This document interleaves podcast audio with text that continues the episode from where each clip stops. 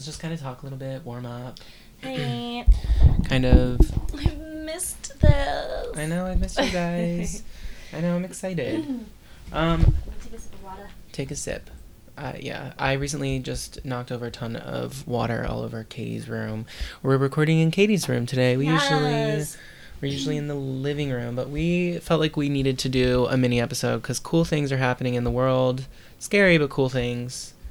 Yeah, and you know, we just wanted to update you guys why we have been on a little mini mini hiatus because well, we've been busy with life and Matt has some exciting updates.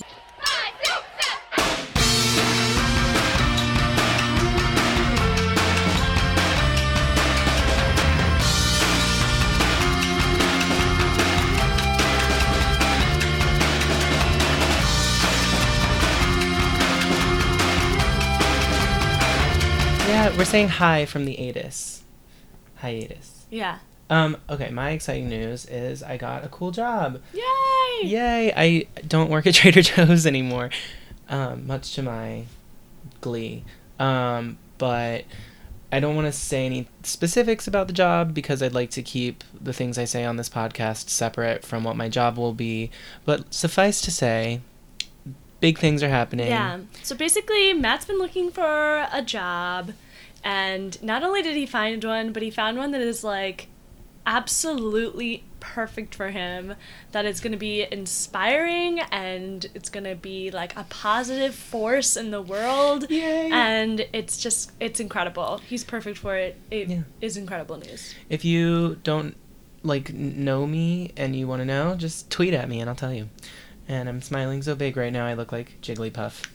Yay! Yay! All right, now we can talk so you all fall asleep and I can write on your faces with a marker like Jigglypuff. Yeah. um, what else happened, Katie? What's happening? Well, uh, so yesterday I was down in DC for the Women's March, and it was absolutely incredible. Um, so I went with a friend. Um, his aunt organized this group that was taking a bus down from DC. So Friday at like 1 a.m., we left uh, New York on this bus. And we drove all night, and I only slept like an hour because I was too excited. And then we got there. It was like 7 a.m. Um, we walked down to the mall. I got a space like pretty close to the stage for the rally, and there was just like this incredible feeling in the air. Like I just knew that this was gonna be just so positive and impactful and peaceful and just like this overwhelming feeling like okay this is it. This is the beginning of the resistance the rebellion. But i also i never felt like people kept texting me being like be safe or whatever and i but i never once felt unsafe. Like i never i never felt like anything was gonna go wrong and it didn't. I mean it was totally peaceful. Also so where we were it was like kind of between two buildings so you couldn't really see like i knew there were a lot of people around us but i couldn't really see like how far it went. And also um the um because of all the people there there was uh not a lot of cell phone service. Basically none. So i had no way of like looking up like pictures or what was going on. So it wasn't until after the rally when we moved away from the stage that we were like okay this is this is amazing. Just the amount of people they predicted that there would be about like 200,000 to 500,000 people there. There were reports now are saying there were about 1.2 million people in DC yesterday oh my for the women's march. It was incredible. And it, so many women and then you know families and men and all colors and all religions and all ages. It was amazing. It was such a great day. Everyone was being so kind and happy and it, it was amazing I know this is a like kind of a comedy podcast, but I just want to say like I feel so in, like hopeful right now yeah in this moment, and I think that our democracy, a lot of people have kind of declared it dead, but the fact that that many people came out and peacefully protested just shows how vibrant it is and alive and awake and Right. Well, I was just so I was just like getting caught up on SNL and Aziz Ansari said in his kind of stand-up opening monologue that you know, change happens when there are large groups of angry people. And Mhm. this was like the largest protest on a single day in history. When you include everybody who was in Washington and then all over the country and the world, like we're just it, it was just like yes, there's a gonna there's a lot of work to do and there's a lot of work that is going to continue to need to be done. But the fact that everybody came out in solidarity with like a unifying message of love and hope was just it just felt so good to me. And uh, uh, it's so cool. Yeah. And there Um, were a lot of incredible, incredible keynote speakers. Uh, one of them was Michael Moore, who gave everybody this phone number that I just want to quickly share. Um, so, this is a number that you can call, and it's like a directory. So, it'll tell you, you can tell them where you live, and then you can find out all of your local representatives. So, that way you can really easily call them and express any concerns that you have. And it's really easy, and if we all just do this once a day, um, you know that we because the thing is okay like we've all we've all rallied in solidarity now the next step is to just stick at it every single day Mm-hmm. so not only like volunteering and becoming active in organizations you care about but calling your representatives because like the thing i keep coming back to is they work for us Yeah. and if totally. we stay angry and stay vocal and active they can't ignore us and they have amazing healthcare Yeah. on our dime. Just want to say that too. So the number you can call is 202 225 3121. And we'll post this on our social media as well. But I just wanted to share that because I'm going to be calling and, you know, the more the more people we get, the better. Woo. Um, so yeah, so one of the um, incredible speakers yesterday was the one and only Gloria Steinem. that tried to be a Yes. drum roll, but it just sounded like. So because because you know uh, we've been so crazy busy with the job search and everything going on, um, our next full episode is going to be coming out later this week. But we were feeling really inspired by this weekend that we wanted to give you guys this mini sode about the one and only Gloria Steinem because she's freaking incredible and she deserves her own episode. Yeah, and what she's like her, her message yesterday was really really inspiring. But we will touch on all of that. Um, Katie, why don't you take it away with Lil Yes. Lil Baby GS? Lil Baby GS. Okay, let me pull up my notes here. One sec. Um, yeah, so Gloria Steinem, she was born in uh, Toledo, Ohio, March 25th, 1934, making her an Aries, I believe. Oh. Um, yeah. So her father was Jewish, and um, her mother, her grandmother, her paternal grandmother, Pauline Perlmutter Steinem. Uh, I want to talk about her because she was a really, really cool woman and just kind of shows this legacy of women that Gloria was coming from. So, her grandmother was born uh, in Poland, ended up moving to Germany, where she got her education, became a teacher, and then married Gloria's grandfather. And then the two of them moved to the U.S. as newlyweds. Uh, they were so they were in Toledo, Ohio. And uh, once in America, Pauline became an active feminist and women's Whoa. rights activist. Yeah, in addition to being a teacher. That was quite a time to be an activist. Yeah. So she was like OG. She served on as the chairwoman of the educational committee for the National Women's Suffrage Movement. Uh, she was a delegate to the 1908 International Council of Women, and she was the first woman elected to office in Toledo, Ohio, when she was elected to the Toledo Board of Education. That's so cool. Yeah. And then, in addition to all of this, she was also a leader in the movement for vocational education. And in the early uprising of Nazi terror, she was able to rescue several of her family members from Nazi Germany. Oh my gosh. Yeah, so she was a badass lady. Oh my gosh. Little baby GS has a lot of activism in her bloods. Oh, yeah. Bloods. her yeah, blood. she, baby, she was born this way. she was. Yeah. Um, and so, and interestingly enough, despite the fact that it was her father who was Jewish, it was actually uh, Gloria's mother, Ruth, uh, who made sure that she and her sister understood and were proud of their Jewish heritage Aw. and um, the pervading evils of anti Semitism and the horrors of the Holocaust. Um, so, because Ruth herself, she graduated uh, from college in Toledo and was a working journalist. Um, although at the time when she was working as a journalist, she had to publish under a male name. Yeah. Yeah. So, uh, but when she was 34, she actually suffered a nervous breakdown. Um, and this was caused by, you know, she was having this ongoing conflict between balancing her work life as a journalist and being a mother. Uh, and there were other strains going on. So she had this nervous breakdown. And then uh, from that time onward, she was in and out of mental institutions, just frequently was suffering bouts of depression and breaks from reality that would kind of plague her for the rest of her life. I think that, um, like, I know that I've had a lot of anxiety thinking about all the crazy things happening in the world. Yeah. I think with the the job of a journalist being to Mm-hmm. explore the ugly truths and like horrible things and uh, like things you don't want to believe are real, it can also lead to you believing things that really aren't real. Could Right. be. And I think especially the pressure of, you know, this ongoing guilt of that women today still deal with, you know, this guilt of of wanting a career but then also feeling like you're not doing enough to be a good mother. And even if you are, like it, it's just something that society has so ingrained in us. And Mhm. imagine at that time period, you know, the 30s, it could it must have been even more so you know people weren't even like oh yeah no you can have it all. They weren't saying that. They were like no. You have to be a mother. You No, shouldn't have yeah. a job.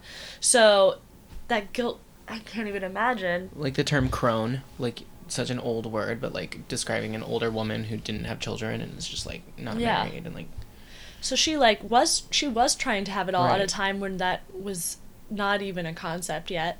And it, it so i just can't even imagine Yeah. just the prejudice and pressure and yeah. So not i mean understandably so she it really took a toll on her mental health and unfortunately it it had lasting lasting effects on her. Um, but I think that that also makes you like an empathetic person, like witnessing oh! as a child, like Of course. Well, she says, she says, so basically, you know, Gloria was a witness to the way that doctors would mistreat her mother. They didn't Ugh. take her seriously, or just this this kind of anti-woman sentiment that even the doctors who were charged with taking they're care laughing of her, at had. her. Yeah, or just like didn't take it seriously, or were like, oh, this is just like you're being like a crazy woman, and just how women were mistreated, and then of course, like I mean, you know, mental health institutions back then. It's only just now becoming a, um, you know, a topic that people are taking more seriously Yeah. as a disease. So imagine back then, in addition to the fact that she's a woman, and just the way that women's mental health has always been talked about or addressed. I mean, that poor. If you want to talk about gaslighting, I'm sure that poor woman went through a lot. yeah. Oh, jeez. Um, but I do want to be clear that she never, you know, blamed her father for any of this. Um, you know, he she didn't say that he was chauvinistic in any way, but she, you know, just the way that society treated and dealt with her mother and her illness.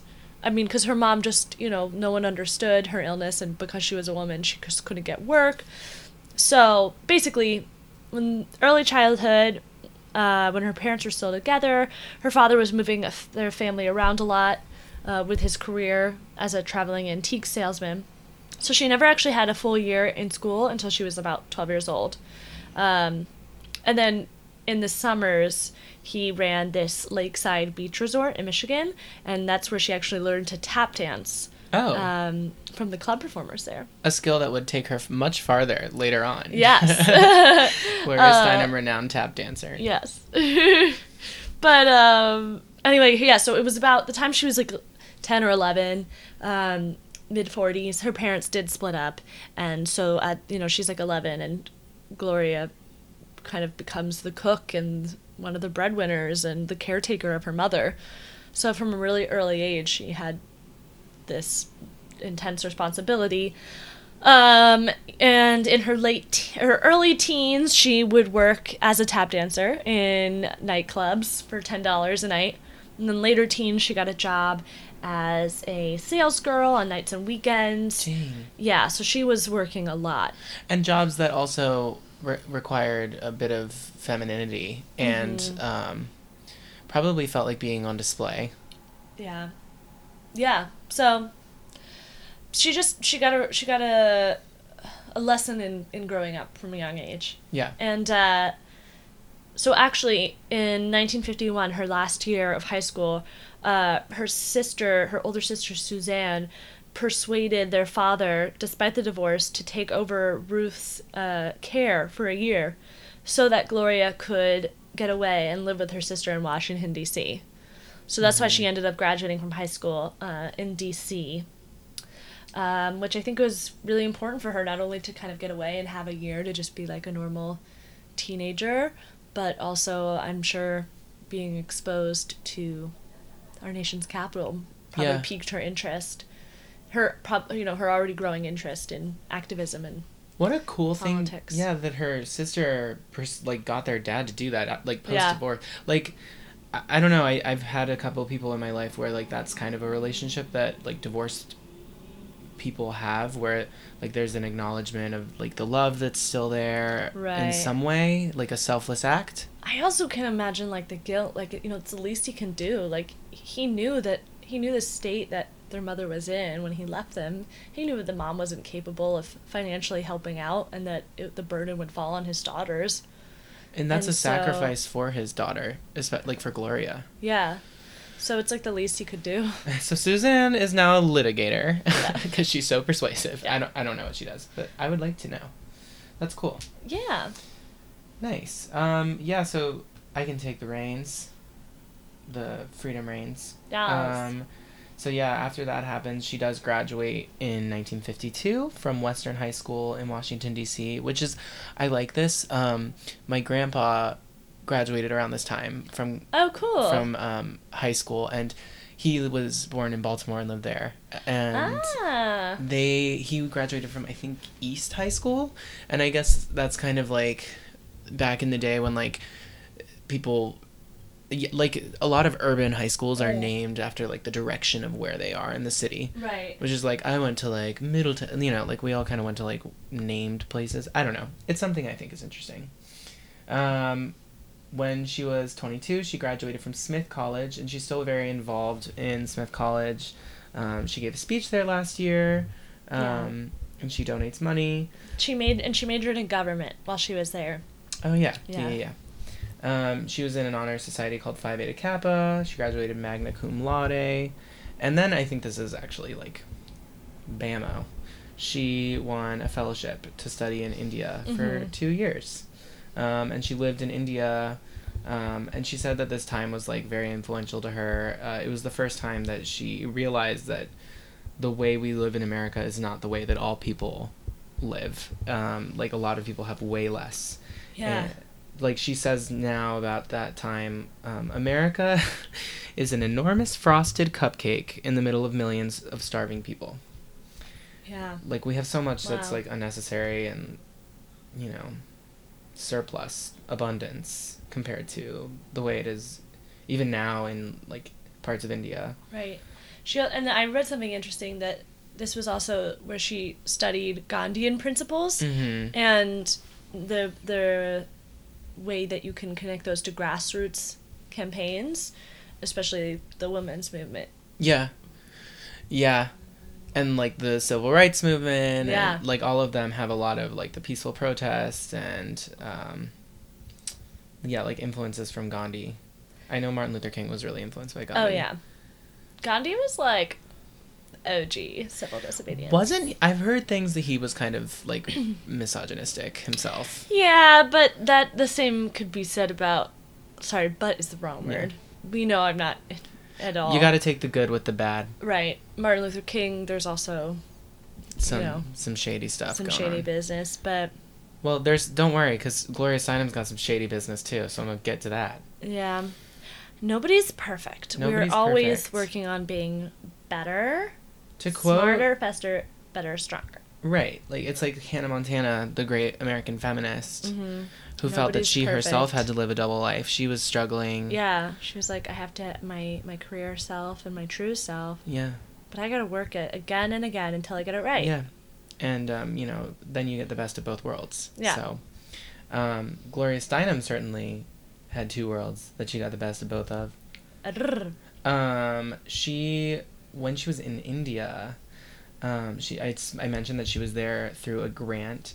Um, it was revealed by investigative journalists a little later on um, that some of the like, God, this is so like tangled up, as much of the shady espionage history of the late 1950s and early 1960s is, but she was um, partially financed by the CIA um, and uh, was involved in this organization um, called the Independent Research Center or Service that had CIA like funding through like a middleman like group and then like later on investi- investigative journalists find out that it's like the CIA um, and she was helping send um, students to these uh, festivals that were happening in Europe.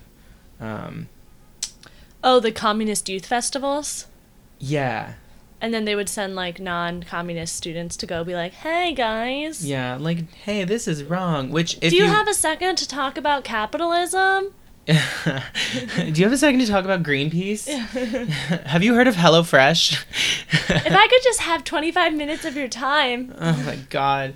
Um, we all know those people, but no, like even at the women's march yesterday, there were I knew that there were people that were like Trump sympathizers that were pretending to be protesters that were like or like they were pretending to be part of the march and they were trying to implicate people in violence and things like that. Like there were a lot of like watchdogs circulating like mugshots of people that you could I don't know.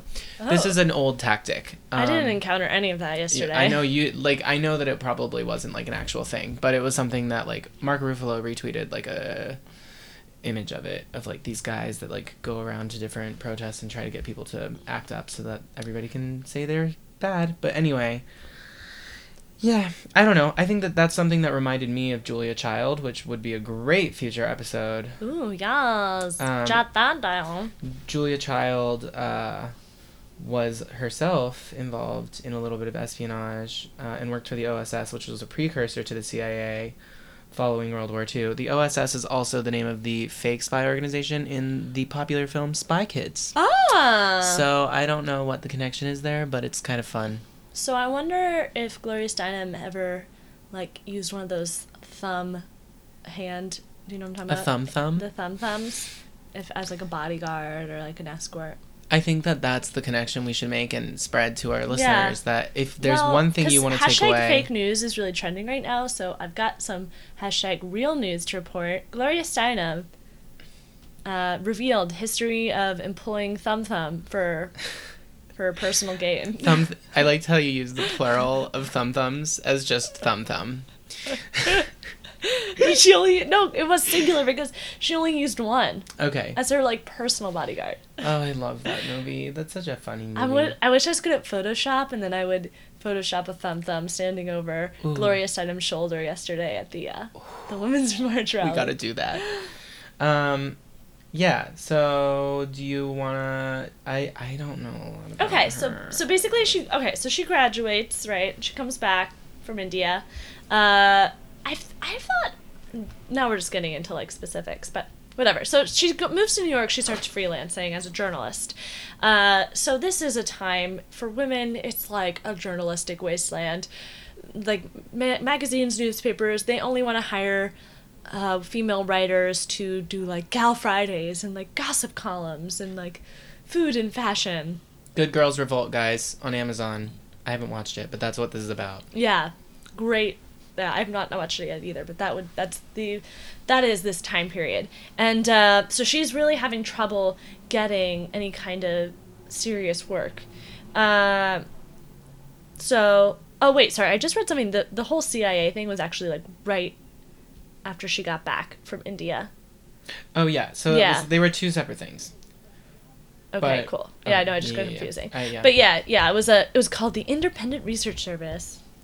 Uh, so anyway, so she's in like Massachusetts for a little bit doing that, and then she moves to New York. It's like 1960. So yeah, this is like prime time, like Good Girls Revolt. Um, so Nora Ephron was one of them. yeah.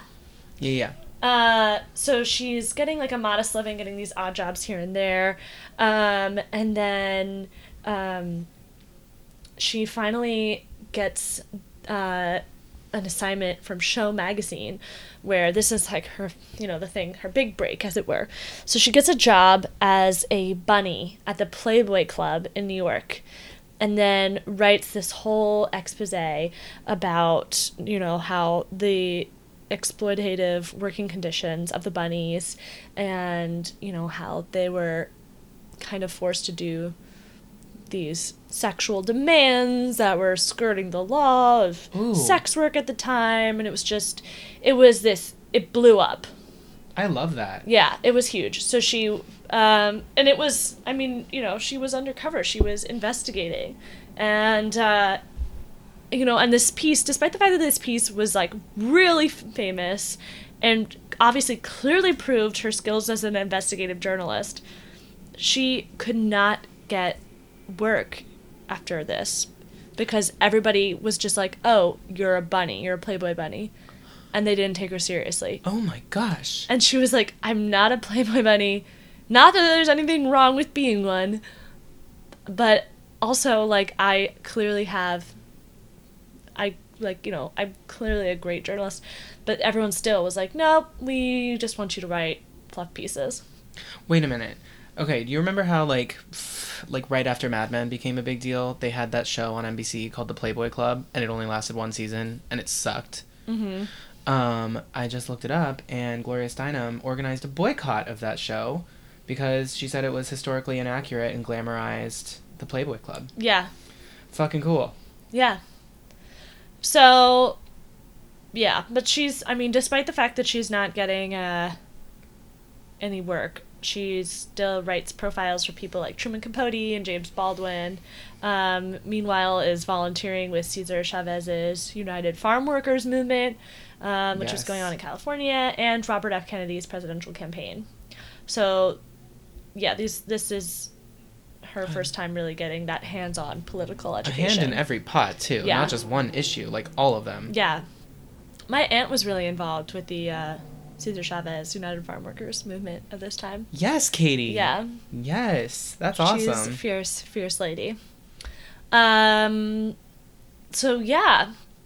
And now, finally, she starts getting work again, like five years later. So that article came out in 1963, and it wasn't until 1968 that she finally becomes a founding editor of New York Magazine. So at this point, she's 34. Yeah, so she was 29 when the uh, the Playboy piece came out. So I think that if we're gonna focus on her 20s, like Mm-hmm. with her going to college, with her being in India, with her like having a little bit of the organizing experience that came with that um, independent research service, CIA business. Yeah. She, I mean, she was a person who uh, had a bunch of different experiences that fed into like a passion for activism, Yeah. a belief in the democratic system, Mm-hmm. um, and like some kind like a family based like not just belief but like creed that women are equal Yeah. And just yeah, taking taking everything that life threw at her, especially and including, you know, all the the challenges and opposition she faced as a woman, and just letting that feed the fire. yeah You know, not letting it push her down, but like inspiring her to keep going. You know, everything she went through struggling growing up and watching what her mother went through, having that just as part of her foundation and interest in women's rights. And then, you know, spending all this time abroad in India and taking everything she learned, you know, about Gandhi's principles, about civil disobedience and grassroots grassroots movement campaigns, and then coming back and, you know, getting to experience discrimination as a woman firsthand by freelancing and trying to get work and being rejected and rejected and told she can't write about the things she wants to be writing about.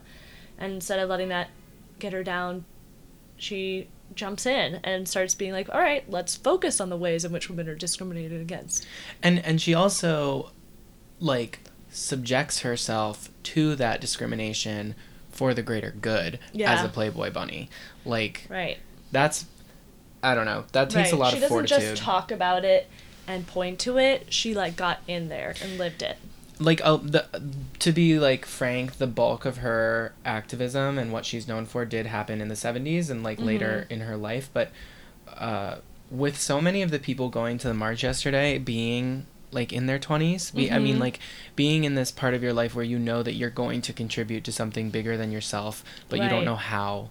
Right. Um, or just, you know, like the fact that it, these, these early years were when she starts volunteering and get involved in different political uprisings and movements. And then, you know, it's like learning, okay, this is how it works. This is what it feels like to be part of it. And then so later, once your mission or your focus, your goal becomes more clear, this is the foundation from which you're coming from and Yeah. building it all on top of Yeah. so it's cool. Yeah, this was just the time she was like. It was just yeah, getting all the tools for Yeah. her tool belt. And I, I know that this is gonna sound a little um I guess so she's like a second wave feminist, I guess? Second gener first? What do you think? Oh, I'm a little I'm a little behind on the terms yeah. of the women's movement. Any, anyway, what like I guess from my understanding, like the way that feminism was kind of interpreted, especially in the '60s and '70s, was that these were women that didn't shave their armpits, that were grotesque and um, unfeminine. Nasty. And and she's she's a she's a figure of femininity, uh, femininimims, and um, style, and um, like this is not to say that all feminists should be this way, but I think like almost in a relatable sense, she was an approachable, um, like icon for people to look at and not say like say, oh, look at this woman. She's educated. She's you know good looking. She uh, has worked very hard, and she has these beliefs that look at her. She, like she's not, you know, not to say that other people are gross, but I think that like, unfortunately, that's the way society works. Is people do care a lot about appearance, and that's something that when I read like about her legacy, it's like she went and got manicures, and she told people that you can be a feminine, you can be a feminist and still get manicures. Right. Well, she just she offered like a a different way in, and I think that was something um, that I kept hearing yesterday was this idea of like um oh what was the term they were using I don't want to misquote it. Cross sectional. Intersectional, Intersectional. yeah. There, there you go. Thank you. Yes. Intersectional feminism, and you know I think at this time. I, I think you know now obviously we're there's still so much to do but we're a lot further along that we're able to identify that i think she was the start of this in terms of being like oh this is a different point of view of feminism uh, obviously this is the lens of like women that are coming already from a place of privilege just from being white but you know just to start i think what you're trying to say is like starting the conversation of like it, it's not about a certain brand of person like you can be any kind of person and still just believe that women deserve to be treated equally And and I mean, women know that that's a valid cause. I guess what Mhm. I'm trying to say is is that it was like optics for men as well. yeah well Like- yeah she had a lot so she had a lot working in her favor and and she used it to Mhm. the advantage of of getting her cause out there Um, so just to touch on her legacy and kind of wrap up a little bit, um, in 2005 she began the media the women. Oh wait, hold on. Actually, in 1993, um, she was inducted into the Women's Hall of Fame in Seneca, New York, yes when she was 59 years old. Um, and just a little bit of personal stuff. Uh, she married David Bale, um, who's actually the father of everybody's favorite throaty Batman, Christian Bale. Um, she married David Bale, um, like a long time lover of hers, but for like a visa reason, um, because she kind of didn't really agree with marriage. Uh, and they were only married for three years, um, and then he died of brain cancer Hmm. um, in 2003.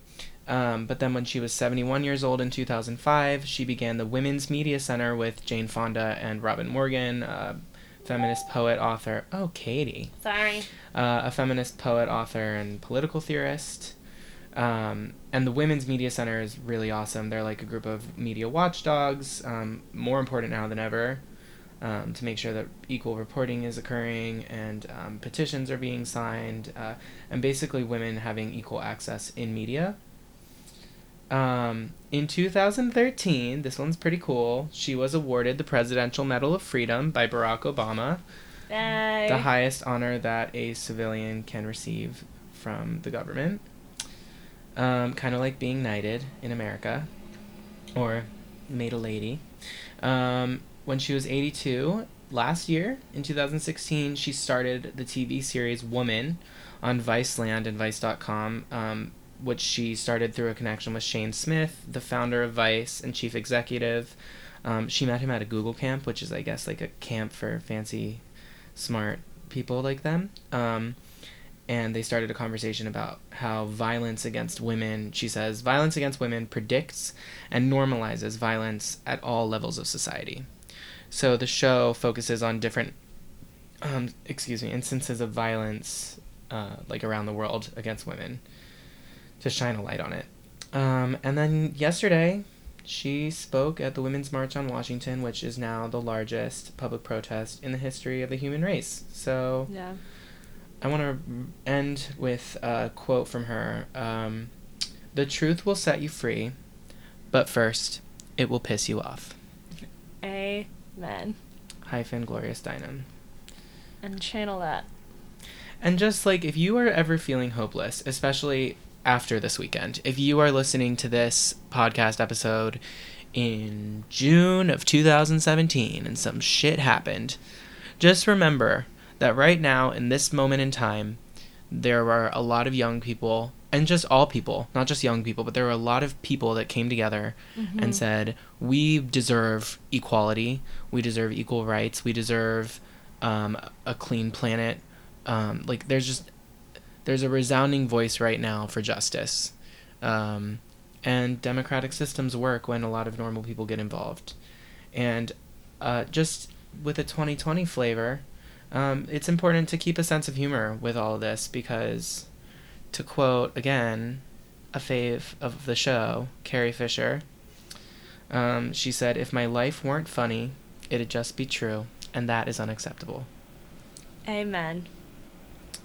All right, we will be back soon um, with another ep- full episode for you guys. We want to really thank you for keeping on listening Yay! and saying nice things on social media and being great. So, Yeah, and share with your friends. Uh, another quote from Gloria Steinem yesterday. She said, God is in the details, but goddess is in the connections. Oh hell yeah! So, all my goddesses, connect us. Connect us to your friends. can I share. be a goddess? Of course, you're a goddess. Oh yes. Ugh. thank goddess for all of you. Thank goddess. So glad. Thank goddess for podcasts. And as always, feel free to follow us on social mids. We're on Facebook, we're on Twitter at 2020pod, Instagram 2020 podcast, And yeah. and we love you all. And Katie's gonna get to work now on photoshopping that thumb thumb pic. Yeah. Stay tuned. Okay. All right. Love you. Bye. Bye. Bloop blop bleep.